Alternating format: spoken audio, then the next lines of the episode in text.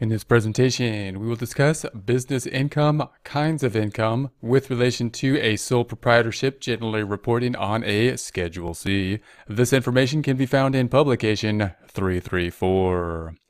You must report on your tax return all income you receive from your business unless, unless it is excluded by law. So that's the general rule. Note that to the IRS, they usually define what is not income by exclusion, meaning Usually things are income unless it's explicitly excluded by the law back to the text. In most cases, your business income will be in the form of cash, checks, and credit card charges. But business income can be in other forms such as property or services.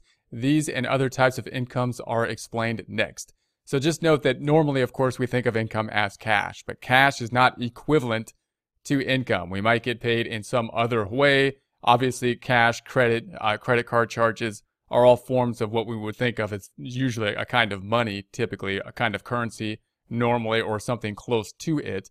But of course, if we got money from barter or any other type of item where we're receiving some type of compensation, don't think that just receiving something through a barter situation means that we can't, that we don't have to report it as income. That's not the case. If we get paid in something other than cash, if we trade for something, or something like that, it's still a business transaction. We would typically need to report in income the fair market value of whatever it is uh, that we received in that kind of transaction normally. Caution.